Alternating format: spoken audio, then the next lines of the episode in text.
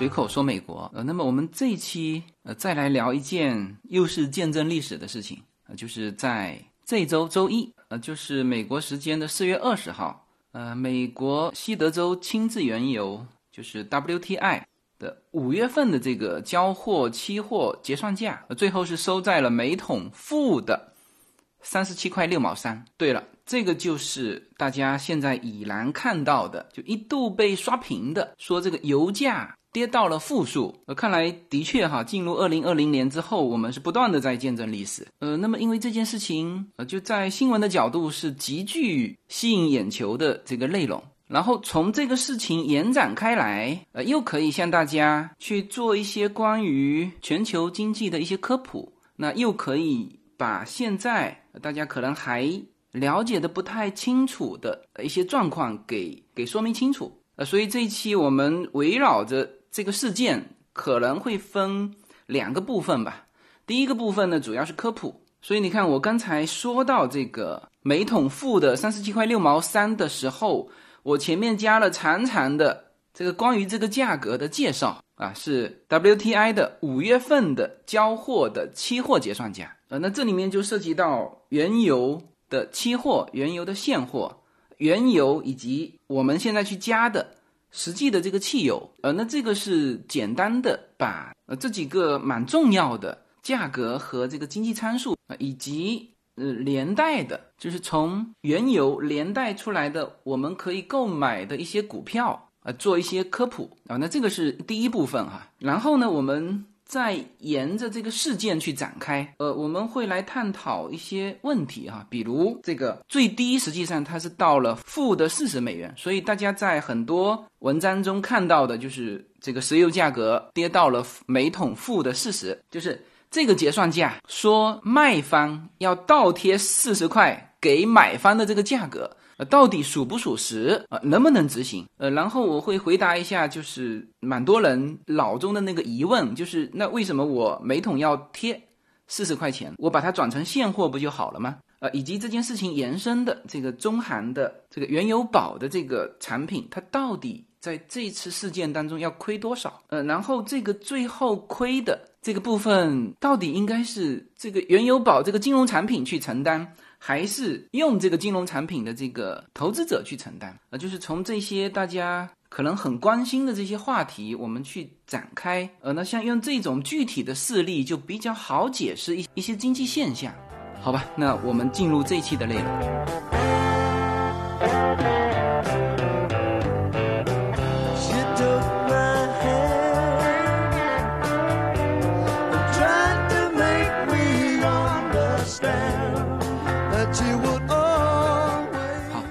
先说一下，我在录这期节目之前，我特意出去干了一件事情，因为现在主要是宅在家里嘛。那么我突然间出去啊，那叶子就问我出去干嘛嘛？我告诉他，我说我现在要出去做一件见证历史的事情。呃，他问什么？我说我要出去加油。我说我们正好这个油箱里面的油啊也不多了啊，所以我就。到了这个家门口习惯性加油的这个雪佛龙的这个这个加油站，呃，加完油之后回来，这个叶子就很 很期待的想要知道，就是现在外面的油价到底是多少？那就这周而言，这个油价跌到负数，这个是很大的新闻嘛，这个大家都知道。那么就是传导到这个具体的这个加油站的这个价格，那当然是有中间环节啊，但是呢，我们可以想象。也是跌了很多嘛，所以他是非常期待知道说，哎，这个这个现在街面上的价格是多少啊？然后我告诉他，我说我说我看到了一个匪夷所思的价格，然后他的这个想象那当然是往那个常规的方向去想嘛，呃，那他也半开玩笑的说说，难道是零吗？啊，我说你错了，我说我说的这个匪夷所思啊的价格是这个价格几乎没变，呃。我们是很久没出去加油了哈，就上一次加油，那还是在这个洛杉矶封城之前，呃，因为那个时候油价就已经在往下降了嘛。我印象很深，就是那一次加油，我只加了半箱的油，就是感觉到它这个油价、原油的价格在下降，那么传导到这个具体的加油的价格的时候，它会有一个时效，所以一般原油的价格往下降的时候。就是你出去加油就加半箱的油。那如果原油的价格是往上升的时候，你出去就要把油加满啊，基本上是这么操作的。所以我印象非常深。那一次我是就是故意只加了半箱油，就是拿来讲故事的嘛。呃，实际上我们也不是那种这抠到这么细的这种人哈。那么当时的价格大概是在三块五还是三块六？就当时我加的时候，我就印象当中好像没什么动嘛。那这一次出去，我其实自己也是有有期待的，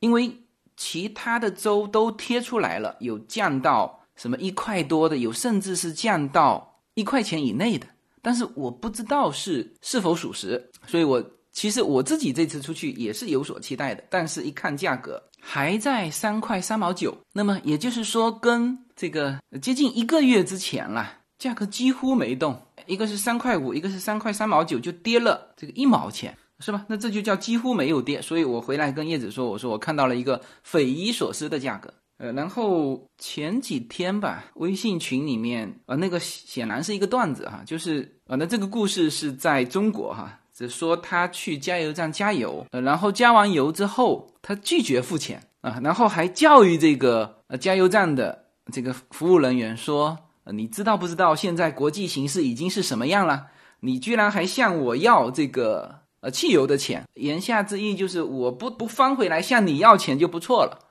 啊，然后这个加油站的服务员就非常无奈的就报警了嘛，结果这位先生就被警察抓走了，呃，然后他最后得到的结论是，就是看这个朋友圈里面的信息会害死人嘛，呃，就是这么一个段子哈。OK，那么这里面其实是先要科普一下，就是我们在啊公众号文章里面、朋友圈里面看到的。这个石油价格是负数，和我们真实的去加油的这个价格啊，或者说略微降一点，或者说基本还不动，就是这个长长的这个链条里面啊，到底有哪一些这个价格啊？然后这个价格之间是怎么传导的？然后为什么传导的这么慢啊？甚至我们可以说有些它可能就不会传导，好吧？那我们一个一个来吧。呃，我们先从那个负的每桶四十美元开始说起哈。四月二十号的时候，的确在 WTI 这个结算价中出现了负的四十块，那这个是瞬间出现的。但是呢，它的收盘价是固定的，就是收在了每桶负的三十七块六毛三啊。那当然，这个也是呃，就是我们中航原油宝的这个投资者最后的这个价格，五月份交货的这个期货结算价就是按照三十七块六毛三。美元哈去结算，呃，那么这个就是叫载入史册的。这几天常常要听到的，就是说石油价格跌入负值，实际上它不是就现货的价钱，它是期货的价钱。呃，那么这个当然是一个就是肯定会被写入教科书的，在金融市场上一个就空头杀多头，空杀多的一个叫做非常经典的教科书案例啊，就是这个价格的出现。是短期的，但是呢，它毕竟是叫历史的轨迹，就在那一刻出现过这个价钱，就是在最后的交割日。呃，那实际上第二天就是转到，因为四月二十号是最后一天嘛，然后过了这一天，大家就全部是我们现在看到的是六月份交货的期货价格啊，那是多少呢？我面前就摆的这个 WTI 原油期货，二零二零年六月份的这个价钱啊，现在是十六块八毛五。呃，那实际上，就是刚才那个最后收在负的三十七块多的这个五月份的合约，在一整天的结算价当中啊，绝大部分的时间也都在二十块钱左右啊，就是最后的这个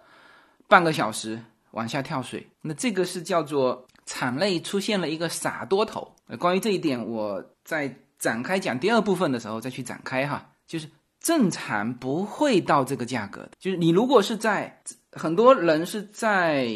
六号开始，就是四月六号他就开始把五月份的合约展期变成了六月份的合约，那么那个时候的价格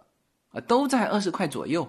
当然整幅也还有哈，就是如果正常操作都不会出现负的，就跌破零元的这个价格，是因为这里面出现了一个叫做傻多头，就是不去去交割。才出现了一个叫极为意外的价格。当然，石油的价格是往下跌。那么现在在我面前的，除了这个六月份的合约期货合约十六块八毛五之外，啊，现在的 WTI 原油现货的价格是八块钱。呃，我记得当时说到原油的价格跌到二十块左右的时候，叫已经叫做历史最低价了啊。但是呢，现在这个十六块啊，包括现在今天的现货八块钱，那这都是很短暂会出现的哈。就是正常应该是至少应该是六月份期货的这个价钱，十六块到这几天是十六块到十九块之间徘徊吧。你看今天的这个伦敦布伦特原油。还在二十一块五毛九，当然说的也是期货哈啊，那么这个是就第二个价格，就是正常的原油期货的价格十六块八毛五呃，然后第三个价格就是呃，其实我认为也是短暂出现的，就是现在原油现货今天的价格是八块零四啊，这个是第三个价格。那么第四个价格就是现在街面上的这个实际加油的时候付的那个汽油的价格。那么今天我拍到的啊，九十一号油是三块三毛九，八十九号是三块两毛九，呃，八十七号是三块零九，呃，当然这个是就有可能哈是美国最高的价钱了，因为加州的油之前说过了，因为它要有很多环保的处理，所以加州的油从来就是美国呃比较高嘛，我们不能说最高的这个油价。那纽约的汽油，我今天看到的好像是两块钱左右。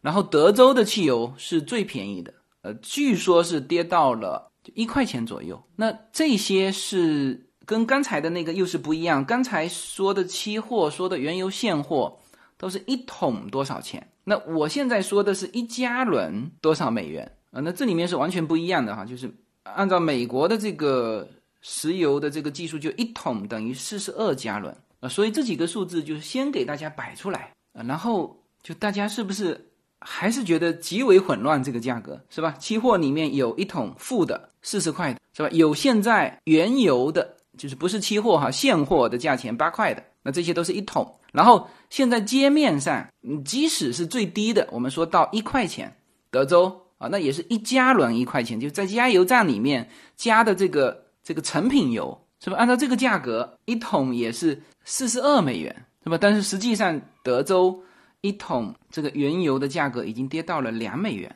现货哈，这里面的确很混乱。呃，那我只能是简要的把这些所有的数字啊啊先列出来啊，然后稍微的解释一下这里面，我没法做那种很专业的、很精细的解释。呃，但是如果完全不解释，就是这样硬把这个数据摆在这里，那大家一定听的还是很乱啊。OK，那么还是从头开始哈，负值就是。五月份合约的那个负值是出现了极端的情况，一个当然是就最后那么三十分钟的这个急剧下跌，那么急剧下跌是因为里面有一个傻多头，就他反应来不及，所以被这个空杀多啊杀成了一个叫史诗级的教科书的案例，是吧？那么呃，那么现在摆在我面前的这个六月份的期货合约才能够代表就正常的。市场的期货的价钱就是现在又跳了哈，十六块七毛九。好，那么大家知道这个期货和现货呃，最后是要趋于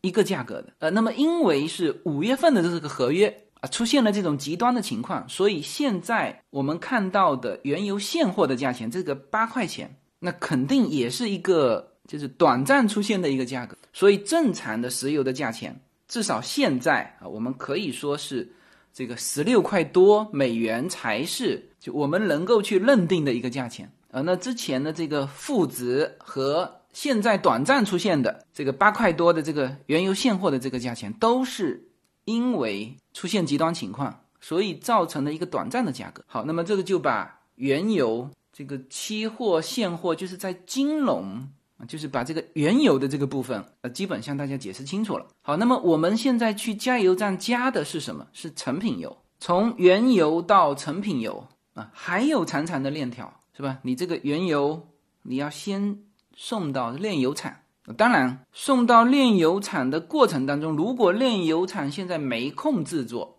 那么你还要有储存成本，就原油先要放进储油罐储存。储存不是没有成本的，特别是在现在，我待会儿会给大家讲到这个陆地上的储油罐，就陆地上的储油罐都满了，现在大家都是往这个这个油罐船上面去储存，而油罐船现在的价格是一天十一万到二十一万之间，就就要看你运到哪里哈。这个待会具体展开，就是储存是有成本的，炼油厂当然要这个利润和它的成本加上去的啊，然后再有运输的成本才到呃各个加油站，然后还要再加上加油站的这个利润。啊，所以，我们即使是以美国最便宜的，就是德州这边的，德州本身是一个产油大洲哈，然后在这一次的危机当中，它是甩价甩的最狠的。那么以它做例子，一桶原油两美元现货哈，现货啊，当然你要包拉走的哈，这个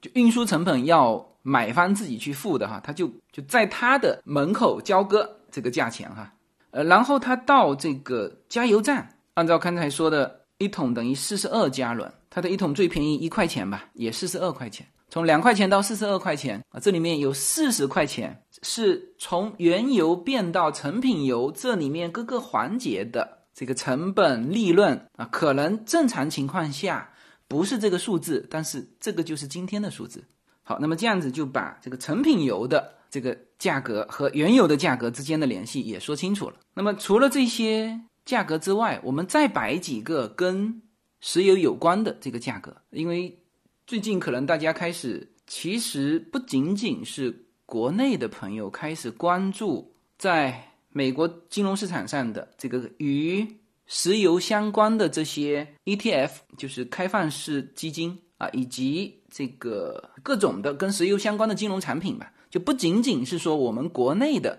开始关注这个，其实美国好多人也都在关注这个。就是呃，他说，单单这两周，美国这个 ETF，像比较出名的是叫做 USO，这个叫做美国原油做多指数，这是一个开放式基金哈。就这两周，大概有百分之三百到百分之四百，呃，就是比以前有三四倍的这个增加额进入到这个开放式基金里面啊。那这个。肯定大部分还是呃，就是美国这边的资金进来嘛，然后去分析这个进来的三四倍新增的人里面，呃，几乎全是个人，就是不是机构哈，因为呃，就是他的这个账户的性质是，你基本上是一目了然嘛，是个人的账户还是机构的账户，这个是看得很清楚的。就是这两周大量的人涌进这个这 USO 的这支，这支是。比较大的一个开放基金，那还有一只是小一点的 USL，那这个是做多基金，呃，那么这种做多基金，因为它里面有很多期货的成分，所以呢，现在是跌到了历史最低价。那那么这个是跟石油相关的一个金融产品，就是开放式基金。那还有就是石油的股票。呃，其实我在就股票四次垄断，就第一次垄断就是出现，呃，就是这个原油价格直接跌到二十块钱的，呃，那一段时间，我其实就在开始买入美国这边的叫油企啊。你像我刚才说的去加油的这个雪佛龙，这些油企的这个股价最近反而是在上涨的，呃，就是我那一阵子买进的这个雪佛龙的股票，到今天为止哈，居然是上涨了。百分之八点九三，我刚才还在我的就是洛杉矶群里面抛了我的这只股票的这个情况哈。啊，那么这个是就是跟石油相关的啊，在股市上的一些价格啊，做多指数现在是到了历史最低啊，石油企业其实历史最低是在就是那一阵子四次垄断的那个过程。呃，那这个开放式基金和这个美国比较大的油企，我就先把这个这个数值点一点哈，呃，就是到最后的时候看看能不能说到。呃，这些金融产品以及有没有机会？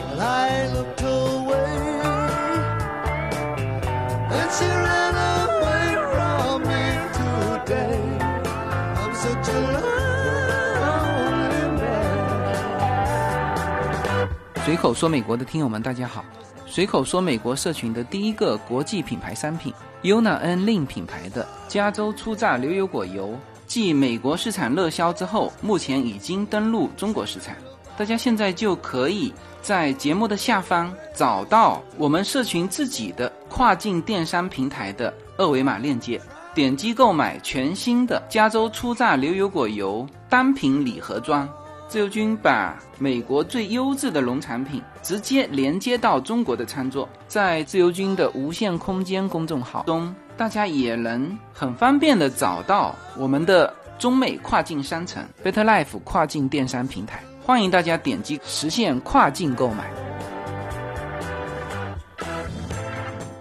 好，那我们现在回来啊，再回到呃，就是美国时间是四月二十号哈，中国时间应该是四月二十一号的凌晨，就是这个原油期货。五月份的合约跌到负的四十块，收盘收在负的三十七块多的时候，这一时刻，呃，我们来看一看这个，呃，这个颠覆我们想象力的这个一桶原油是负的三十七块六毛三的时候会出现什么？呃，首先刚才说了哈，这是期货，那么它又是五月份合约的最后结算时间，就是这个四月二十号，那么。绝大部分的呃这个期货的参与者哈是不具备去提现货的能力的呃，所以呢他就必须去交割掉。就是如果你在这个期货合约里面是做多，那么你有三条路。呃，第一条路就是最简单的，就是绝大部分的人都在接近这个最后实现的时候，他都做了的，就是把五月份的合约啊展期延到六月份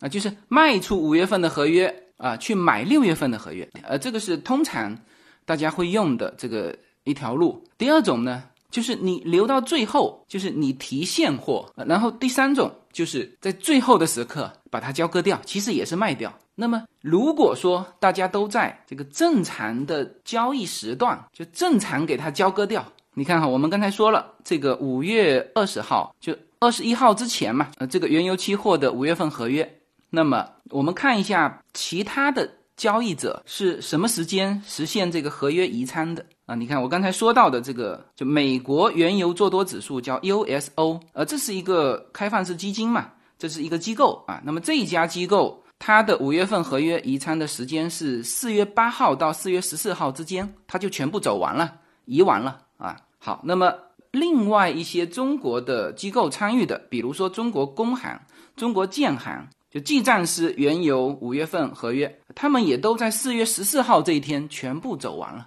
就全部移仓结束了。而中行这个原油宝是留到了最后一天，四月二十号。啊，当然这里面准确的说应该是中行原油宝的这些投资人，呃，但是这里面很复杂，这我要讲到最后的时候，就这个责任到底属于谁的时候，我再去慢慢把这个复杂的给展开哈。那现在我们应该知道的就是。就正常，你看，包括了这个 USO，包括了就其他的中国的呃投资人，工行、建行，他们都在四月十四号。那有一些是呃，包括建设银行的叫做紫原油业务，他们也在十五号就全部完成了换月工作。那么他们的平仓价格是在二十到二十一块，所以我一直说二十元左右，这是叫做正常的这个价格。呃，他就完成了从五月份到六月份的这个移仓的这个手续啊。那么这个时候，中航原油宝的这个投资人没走。第一种方式，他们没法用上了啊。第二种，他们能不能拿现货呢？是不可以的啊。那这里面有一段文字哈，把这个问题就回答的非常清楚了。就是 WTI 的原油交割是在库欣进行的管道交割。所谓管道交割，就是由多方提供储油的库容，就库存容量。空方提供原油的流量，交割的时候，呃，接货方的这个多头只需要打开阀门，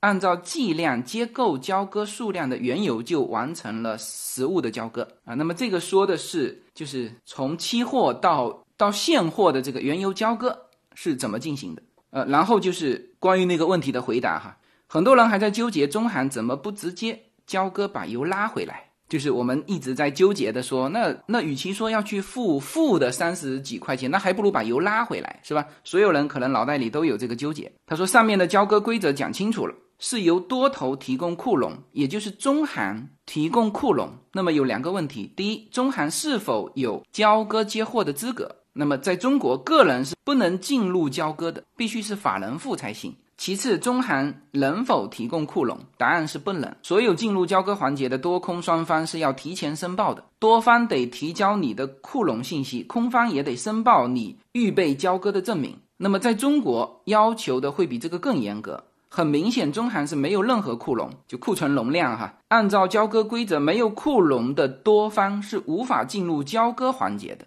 必须在收盘前平仓。否则交易所将强平。强平的时候就可能出现任何的价格，比如负价格。呃，那么这段话就把这个中韩原油宝这个平台上的这个投资人，那我现在其实讲这个主体是原油宝上的投资人，也并不是准确的。但是讲中韩也并不是准确的。我我待会儿会把这里面的关系给理清楚哈。那我们现在就是有一个。印象就是中韩在该移库的时间没有去移库，那么撑到最后，他又没有实际的交割的这个资格，他不能够把这个油运回来，因为你要有这个提供库容的这个资格，呃，关键是你中韩也没有这个库容，是吧？这个时候你找谁帮忙都不可能，所以他最后只能被强平，就是最后的这个价格被强平。那么强平的时候就出现了这个。负价格，呃，那么这个事情呢，实际上就为什么我提到这个中韩的这个原油宝哈，呃，就是如果没有这个中韩的原油宝，这个负的四十美元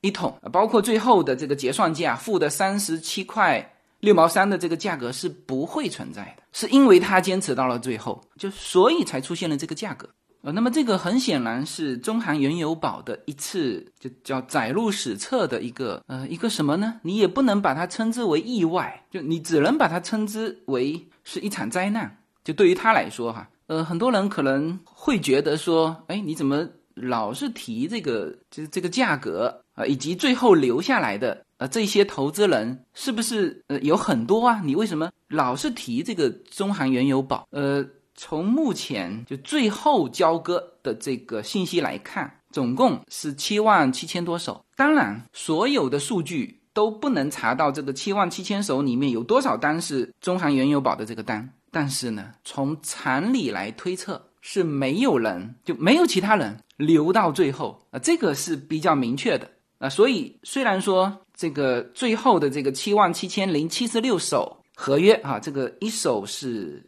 一千桶原油，哈，就是没有明确说全部是中韩的，但是呢，从目前很多中韩的客户晒出来的这个单子，基本上百分之一百全是中韩的客户留下来的，就是这是一场事故啊！我突然间想到用“事故”这个词可能会呃比较合适。你看好这里面从就一个投资人他晒出来的这个明细，就很好的、很具体的把就是负的这个三十七块多美元。最后会造成什么样的一个后果，就是说的很清楚了哈。你看哈，从这个单据来看，呃，合约名称是人民币美国原油二零零五合约，呃，二零零五就是二零年的五月份合约，持仓方向是多头，交易方向是卖出，就是最后的这个这个平仓的这一下是卖出哈，平仓价是负的两百六十六块一毛二，那么这个其实就是美元。这个负的三十七块六毛三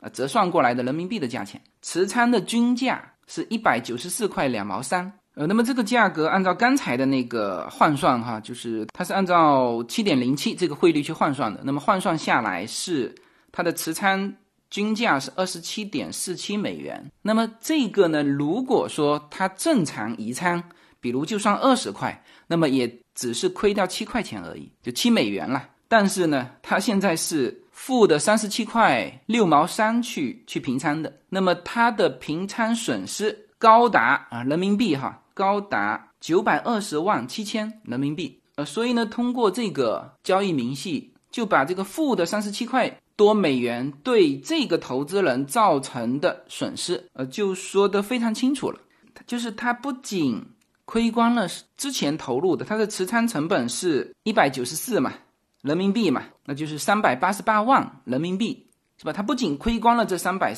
八十八万，而且还要倒贴进去五百三十二万。那么这个当然就留下悬案了。呃，到底这个亏损是呃该怎么付？呃，那么当然就是那个交割单到底是不是真的？这个我们没法去确认哈。但是基本上是借这个交割单上面的一个数据，呃，来说明说的确。这个中航原油宝的客户是最后在负值这里面去，就是被平仓了。那么总的这个七点七万手啊，就是到底要亏多少？那么其实这里面大家是可以算得出来的哈，呃，就是每桶就算按照就二十块钱，就是如果它正常移仓移到六月份，你像之前的工行呃，之前的 USO，呃，他们的移仓成本都在二十一块到二十块之间，所以我们就按照最低的算二十块吧，就没有移仓到最后被强平和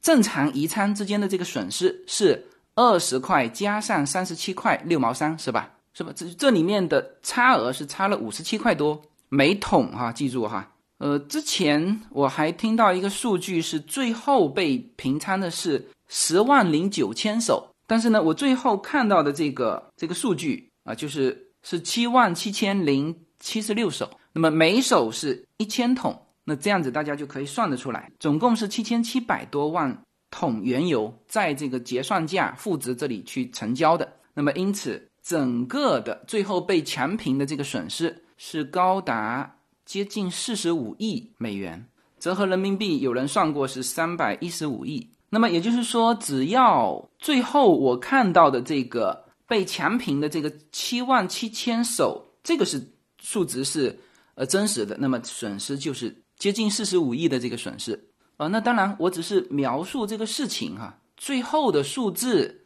到底是多少，这不是我这个节目要去关心的啊。但是呢，我们要通过这个事情啊。就可以讲两个方面的这个内容，一个呢是呃，其实也是有一些会去把这个事情去往深度去想的一些听友他在思考的。第一就是怎么会造成这种局面，是吧？呃，但凡对期货呃有一些了解的人，呃，都应该知道，就是如果低于保证金就被强平了嘛，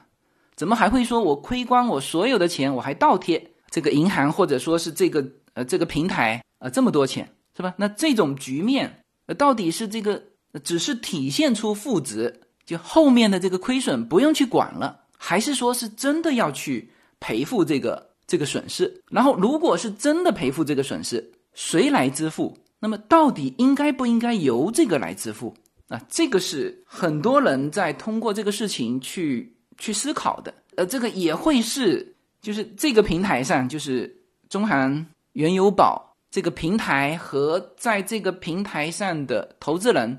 今后呃，这个一定是要打官司的，是吧？这个是一个内容。呃，另外一个内容呢，也就是说，我们回到这个价格的本身，这个到底就变成负值的这个价格，是被人摆了一道呢，还是说它真的有可能做这种期货原油交割的时候出现负值？就是我们就是很多人在说的，说我卖给你东西，我还要倒贴你钱。就到底这种的这个现状，在这个全球经济里面，是不是就是被人摆了一道的那个价格，还是说是真的有可能变成负值？当然，不见得说一定是这个最合理的就在负的四十块，或者是负的三十七块。就是这两个内容，其实是呃，我想所有的人通过这个事情稍微一思考，都会想到这两个内容啊。所以呢，我们就接下去去把这两个内容来展开。没有什么能够阻挡，没有什么可以阻挡对自由的向往。大家好，这张专辑的播出时间是每周一周五的下午，每周两期，不见不散。现在大家除了收听我的音频节目之外，还可以加入我的微信公众号，公众号的名字是无限空间，这是一个。跨越中美的自由连接的社群，大家可以通过这个公众号找到您所在的城市或者是您喜欢的微信群，加入随口说美国的社群。同时，也在这个公众号里面啊，已经建成了随口说美国的 IP 矩阵，名字叫做星辰大海。在这里面呢，大家家可以听到更多的跨境主播为您分享的更多的跨境内容。当然，您如果希望随时能够追踪到随口说美国的各类信息。您还可以登录新浪微博、今日头条、抖音去搜寻“随口说美国”。移动互联网的神奇之处呢，就是可以把同类的人拉得很近，让我们勇敢开始，活成喜欢的那个自己。好，那么我们如果要回答第一个问题呢，首先要把中韩原油宝的这个投资人。和中韩原油宝和最后参与的这个 WTI 的这个原油期货这个平台，就把这三个层面的这个参与者给讲清楚。那么中韩原油宝的投资人和中韩原油宝这个平台，那这个关系是很清楚啊，就是中韩原油宝提供一个交易所，让这些投资人在这个交易平台上进行这个原油期货的这个金融交易。呃，那么这个平台虽然说从这个国内的这些投资人看来，这个平台是中韩的平台，但是呢，这里面的这个买进卖出是真实存在的一个交易，就是中韩原油宝这个平台，它实际上是只是收个手续费，是吧？你在我这里下单，我迅速的就在国际市场上下单，然后呢，无论你赚多少或者赔多少，都是赔在国际市场的这个大赌场上。那么作为我来说，我只要尽到这个提醒的义务，然后帮你把这个东西及时的下单，及时的跟你结算。那么我收一个手续费，那么这个就是这个平台的商业模式。OK，那么这里面的关系一百呢，就是说每一个投资人他下的单都是最后在 WTI 的这个这个平台上去实现的。然后呢，如果在这个平台上亏了钱，那这就是真实的亏了钱，就是刚才说的那个四十五亿是一定会有人去支付的哈，因为大家都知道在期货上叫零和博弈嘛，就是你。亏出去的这个钱，一定是有人赚了。呃，那么作为 WTI 的这个大平台来说，那么它就像一个大赌场嘛，就是别人在他这里赢的钱，他首先要付给别人，然后呢，他在亏的这个钱的账户里面，当然是全部就收走了，但是不够的，他一定是要追讨的。那否则别人空头的这个这个利润怎么兑现？那更何况说。你整个中韩原油宝上面其实既有多头也有空头，就是本身在你的这个中韩原油宝的这个平台上，这些空头这个赚的钱你不能说他拿不到，是吧？呃，我一会儿说到中韩，其实它的这个模式从某种程度上说，你不能说它不好，就是甚至从空头的这个角度，就这一次从空头的这个角度上来说，它比那个公韩的。那种模式还要好，因为公函的模式在十四号就交割掉了，是吧？如果按照刚才那个单，二十七块钱的持仓成本，我说的是换算过来的美元哈，二十七块钱的持仓成本，它十四号交割掉了二十块，空头只能赚七块钱。但是呢，如果这个空头是中韩的原油宝的这个空头投资人，他是在就最后这个负的三十七块六毛三的时候交割的，那他赚翻了。是吧？所以所有的人都是从多头的这个角度去考虑说，哇，他他亏了四十四亿美元。那有没有人从空头的这个角度上来说，他是赚了四十四亿美元？呃，那么在中韩原油宝的这个平台上，有没有空头投资人呢？那肯定也是有的嘛，是吧？所以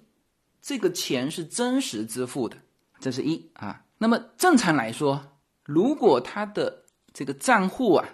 就不是属于负值，那么后面呢也都不会有问题。但现在的问题就是，他现在多头账户的这个这个损失账户余额是负值，那这里面后面就有的扯了。那为什么呢？因为正常的这个期货，呃，有做过期货的都知道是叫保证金制度，呃，所以大家就是比较熟悉的说，呃，被提醒你的保证金余额不够了啊，你要么这个补钱进来，要么我就把你强平。是吧？这个是大家对于期货的一个比较熟知的一种印象。那么这里面就引申出一个问题，就是为什么你的系统设置上没有强平这个选项？就是跌破零值的时候，你就应该给它强平掉，甚至你要把这个线拉到就快跌到你的这个零值百分之二十之前，你就应该强平掉，就是留有这个时间的空间嘛。啊，那这个也是所有的中韩原油宝的这个投资人现在在啊说要集体诉讼这个这个原油宝的呃一个理由哈，就是就亏过我的这个现金余额的时候，你怎么会还没有奖品？那么这个就要说到，就这一次的这个事情啊，确实是一个从来没有遇到过的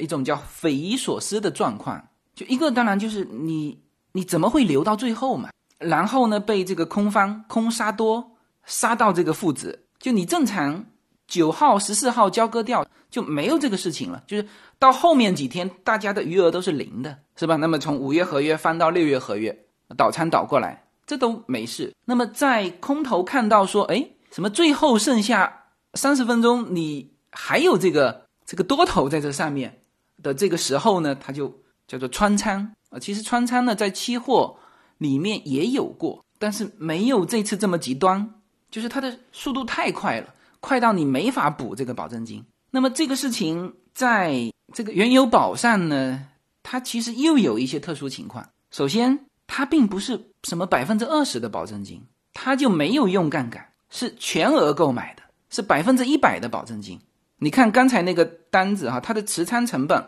它真的是投了二十七多美元，是吧？那而且它又是多方啊，你说如果是空方，就它的方向是相反的。那它会在系统上设置一个一个强平的一一个点位嘛？因为一旦你的这个这个原油价格上涨，比如说从二十块钱，它可能可以上涨到两万块钱，是吧？这都是在我们的认知范围之内的。但是呢，你这个东西杀到说低于零，就是到负值这一个东西，我要倒贴你才能够让你把货拿走，就这个认知，所有人都是第一次。啊，所以呢，在原油宝的这个平台上就没有去设置多头的这个强平的这个这个自动操作，就这个时候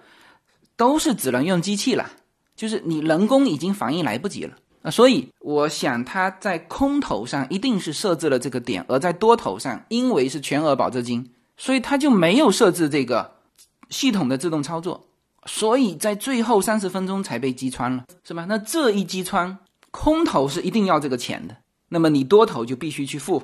那么这付的这个接近四十五亿，那当然就是保证金大概就是要扣掉一部分嘛，这个倒亏出来的这里面大概还有三分之二的这个钱，这个 WTI 肯定是要叫中行来付的，那否则他的平台上那些空头，呃，这个利润去哪里兑现？所以这个中行原油宝这个平台。才给所有的投资人发了，他发了一个非常慎重的声明啊。经我行慎重确认，美国时间二零二零年四月二十号，WTI 原油五月期货合约官方结算价格负的三十七点六三美元每桶为有效价格。那么，根据客户与我行签署的中国银行金融市场个人什么什么协议，我行原油宝产品的。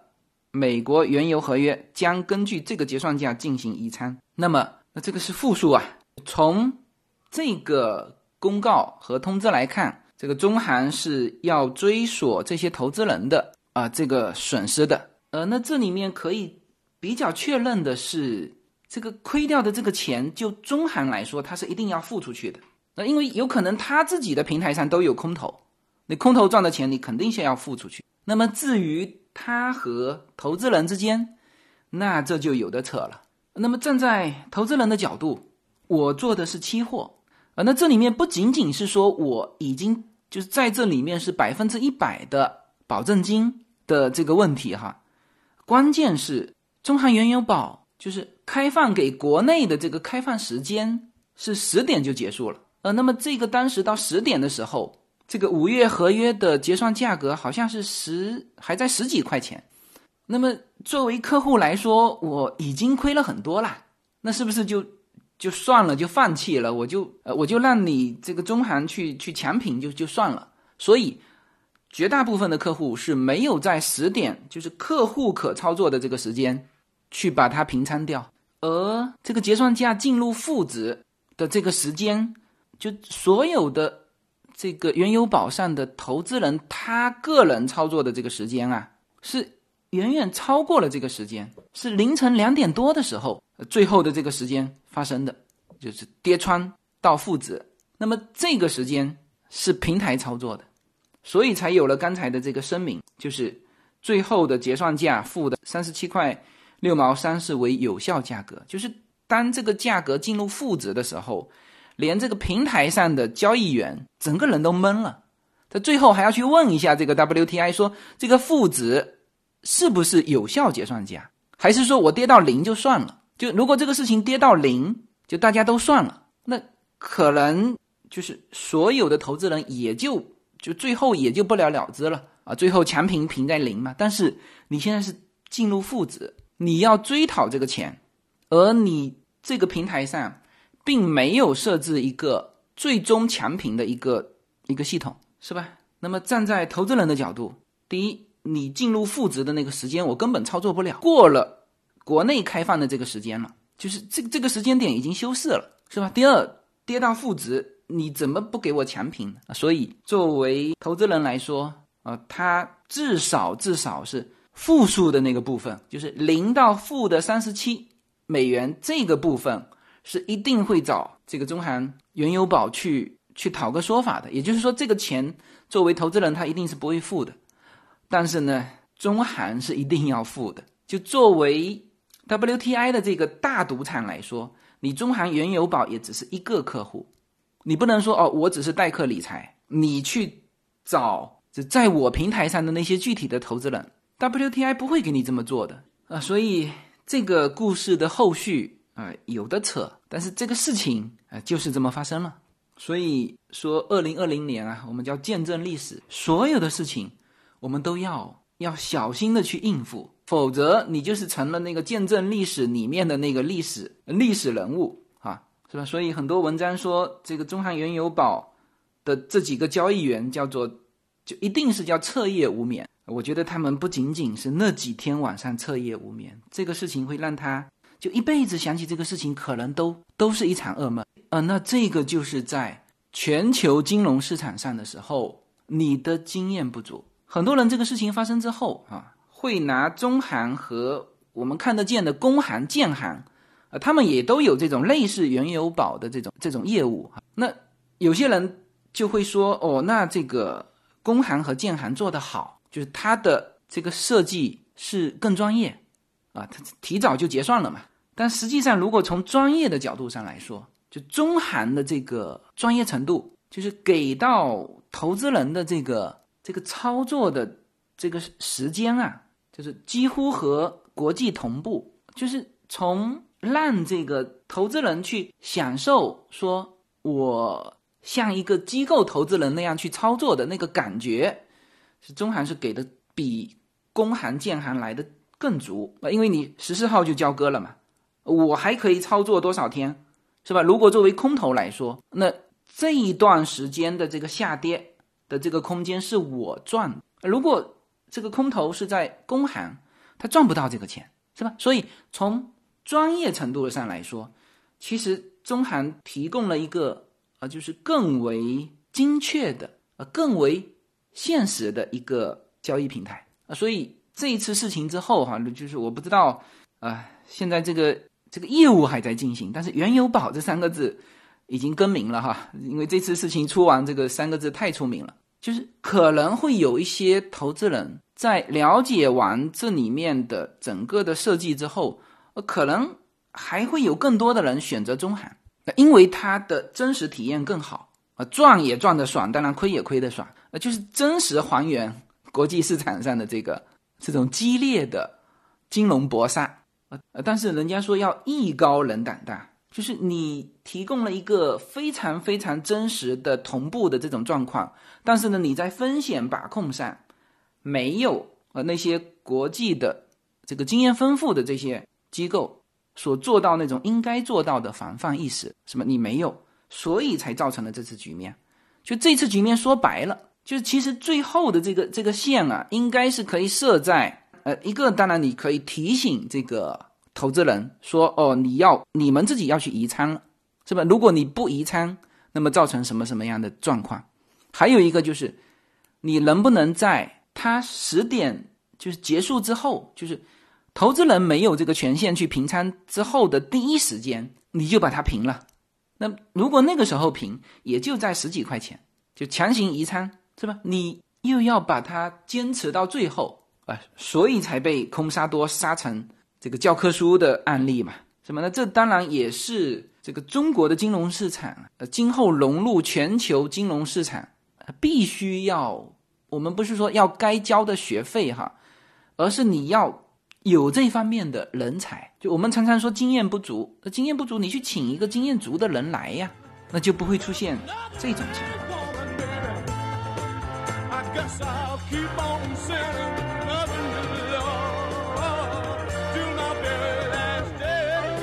随口说美国的听友，大家好，我的新书《平行美利坚》目前已经在当当网、京东等各大网站均开始正式发售，同时在电子书 Kindle 上也已开始发售。那么这本书是随口说美国的第一本书，也是我个人第一本书。拨开迷雾看美国当下，中美两国恰是两条平行线。只有穿梭其中的人才能看清一切。希望大家支持这本书，现在就可以立刻在网上下单购到这本书。谢谢大家。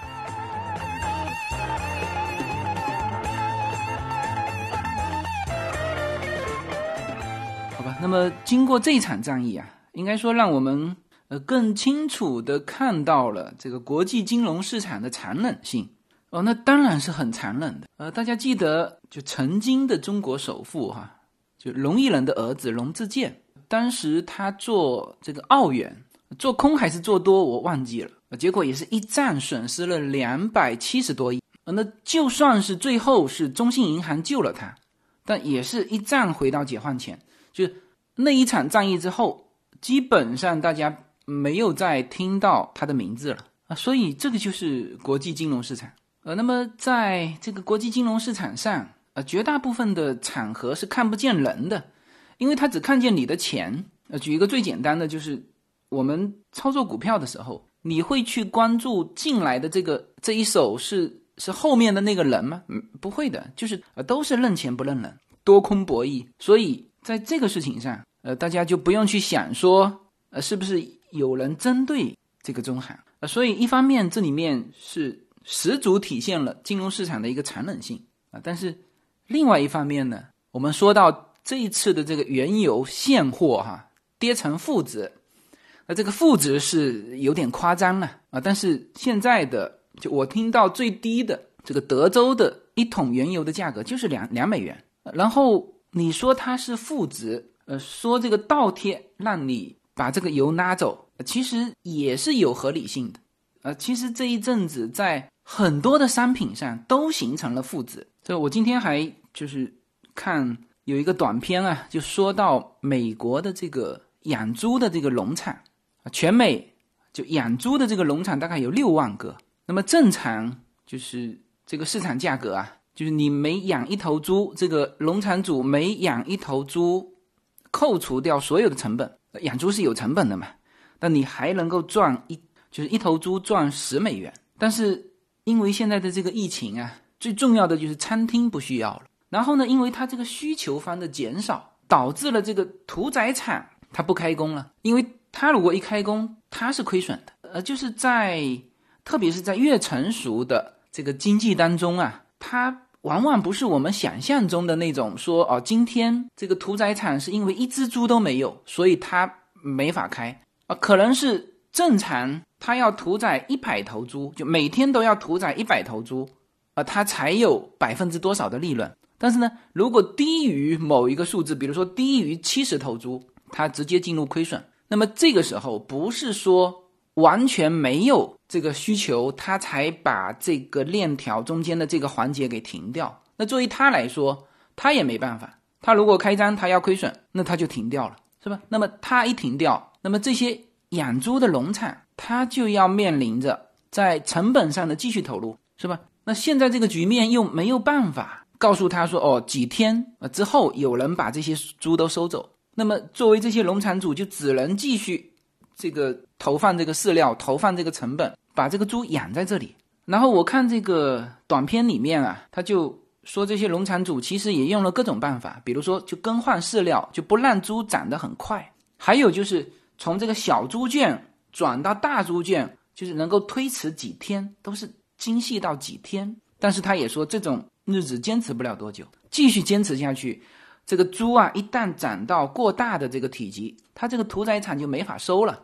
因为大家看那个成熟的这种屠宰场都是流水线的，就是把这个猪要挂在上面啊，一只猪进去那边就是零部件出来了。那你如果超过了它的体积，它是屠宰不了的。所以就目前这种情况，就是每只猪要亏损三十七美元啊，又又是三十七哈，这个是个巧合哈，就是原来从赚十美元一只猪，到现在要负的三十七美元，那么全美六万个农场，这里面是五十亿的这个农场主损失啊，那这个还不是这个最糟糕的局面，最糟糕的局面就是如果这种这种情况继续延长一周两周。那么我看那个农场主就说，那这个到时候没有办法，就只能这个猪啊安乐死，然后掩埋掉，因为屠宰场不上班，然后也运不出去，也没有需求啊。这个就是我上一期就有给大家讲到的，这个资本主义社会为什么倒那个牛奶，为什么掩埋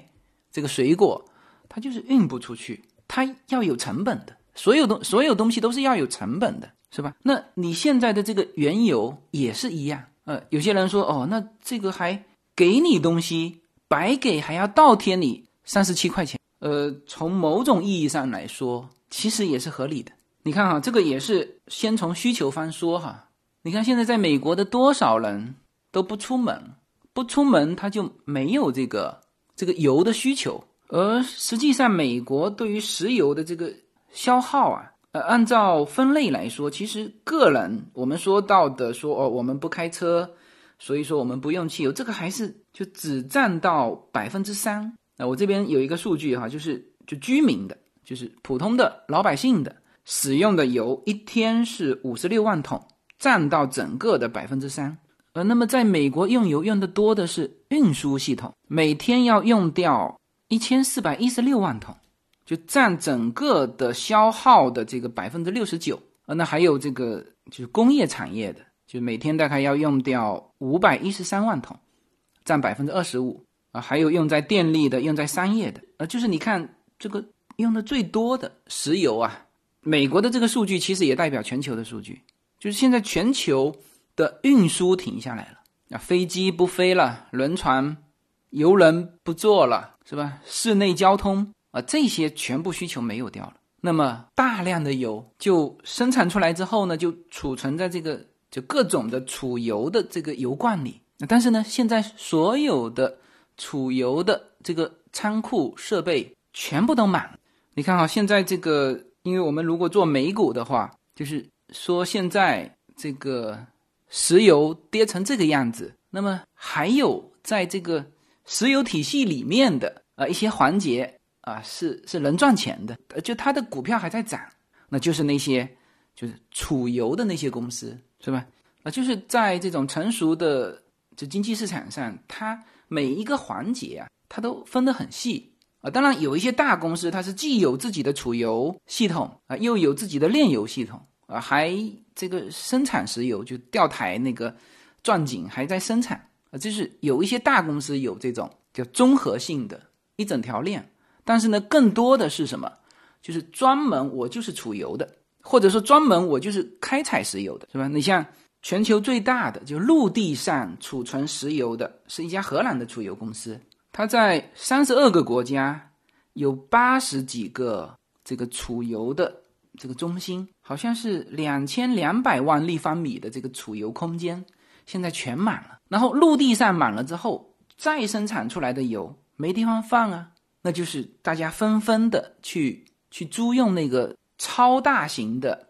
这个游轮，就是专门装油的那种游轮。呃，最大规格的那种游轮是可以就一艘船装两百万桶油。呃，那么目前这些游轮也几乎全满了。他说现在有一点六亿桶的这个油啊在海上漂着呢，是吧？然后这种的一艘游轮啊，就每天的价格。我看到了一个最高的是二十一万美元，就每天你租用这个游轮，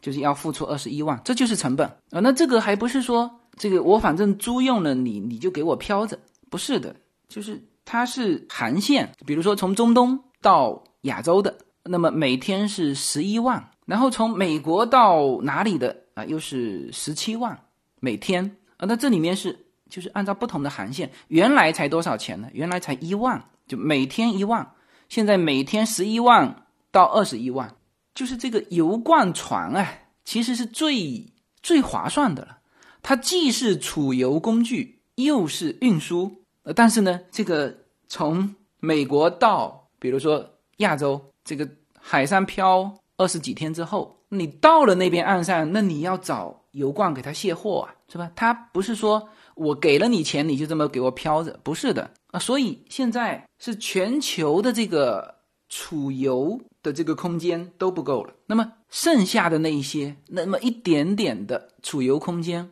全是十倍、二十倍的价钱在卖。所以也就是现在说的什么呢？就是就到炼油厂的。这个油啊，实际上它的储存的成本已经超过了原油本身价格的成本，是吧？那你想一想看，你原来那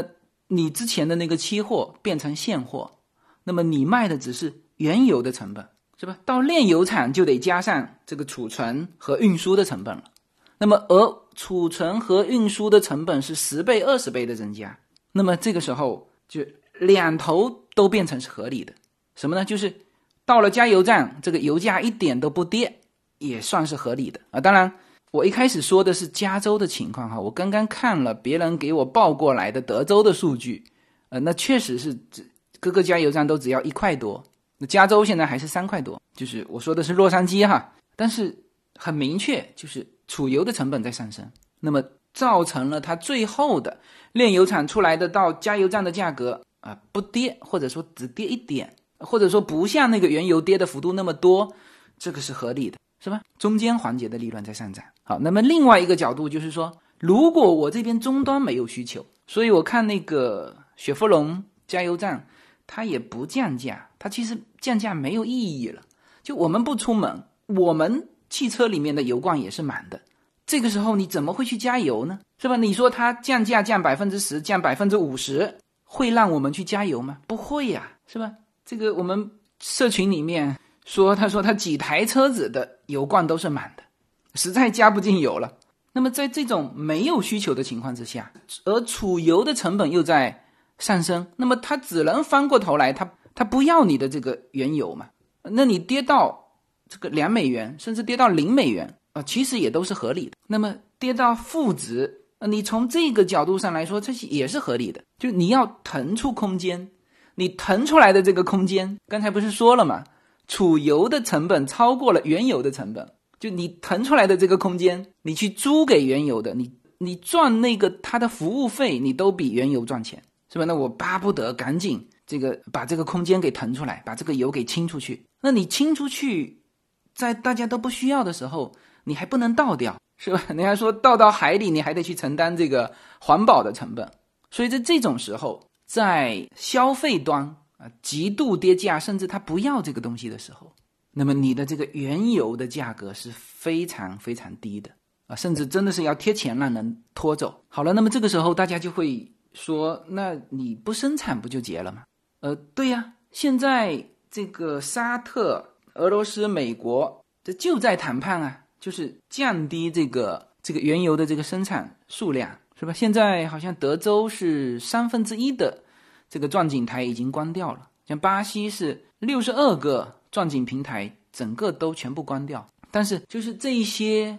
开采公司，他们也是有成本的。就我刚才说了，在一个成熟的这个经济体里面，它有些东西它是本身利润就是很薄的。比如说钻井平台，很多不是他的土地啊，就他也是租。每天多少钱租用这个这个这个油田？我们原来看过一片这个关于美国暴发户的一个一个片子，里面就演到一对夫妻，好像也是在德州买了一套房子，结果那个房子下面发现了石油，然后他自己也不动手，就是专门有公司啊过来开采。那那些公司都是这种模式，就是我租用别人的地，然后呢？我还租用别人的设备，那这个现在国内应该都比较呃比较熟悉了，就是有专门那种还出钱帮你去租用设备的那种呃那种第三方的融资平台，就是设备也是租的。那么如果这家公司不生产油停掉，那他不是说完全没有成本，那他的每天的地每天付这个油田的这个租金，每天付这个设备的租金都是很高的，那他们怎么办？是吧？这就是我之前一直强调的这个复工复工呃全球复工呃，当然这里面是要去平衡哈。我说这个不是完全站在复工的角度不去考虑那个那个疫情哈，就是这个永远作为作为越就站得高的这个角度往下看的时候，其实是每一个环节都要去平衡啊。那现在其实川普也在救这个石油啊啊，这次花了二十四亿美元买了七千七百万桶啊，作为美国的这个战略石油储备，是吧？那么呃，就关于石油，刚才。正好借这个点啊，几乎把石油的这个每一个环节啊，这个原油生产、运输、储存、炼油厂，还有加油站，就是基本上把他们之间的这种互相依存的这种关系也都点到了哈。呃，那既然正好讲到这一点了哈，就是就把我之前说的啊，为什么我们常常说的这个抄底或者说是介入。这个这个石油资产，呃，我那时候在周末的直播里面，我说我买的这个石油的金融产品，啊，我实际上买的是石油公司，就我买的就是那个雪佛龙。像雪佛龙这种，它是一个综合体，它可能也有产油，然后呢，这个它的加油站现在的这个这个销售额也是急剧降低，但是呢，它有这个链条上的其他的环节，比如说储油的。呃，那么它这个环节能赚钱，去抵消其他的，那么这就和纯粹的这个原油做多指数就更有一个对冲的东西。而从现在的情况来看，就是这些储油的大户，当然有一些是他自己 owner 这个这个油啊，有一些是别人租在他那边的。不管他是自己的油啊，现在如此之便宜，十几美元一桶进来，对吧？稍微这个一恢复，你看十二月份的，就是二零一二，就是二零二零年十二月份的这个期货合约，我之前看到的是二十八块钱，就是就大家还是预期到了半年之后，就到了十二月份的时候，就是它的这个油价会升到三十块钱左右。那么你想想看，它现在十几块钱储存在自己的油罐里面，是吧？七八个月之后，这里面翻番啊，就算是。他不储存油，他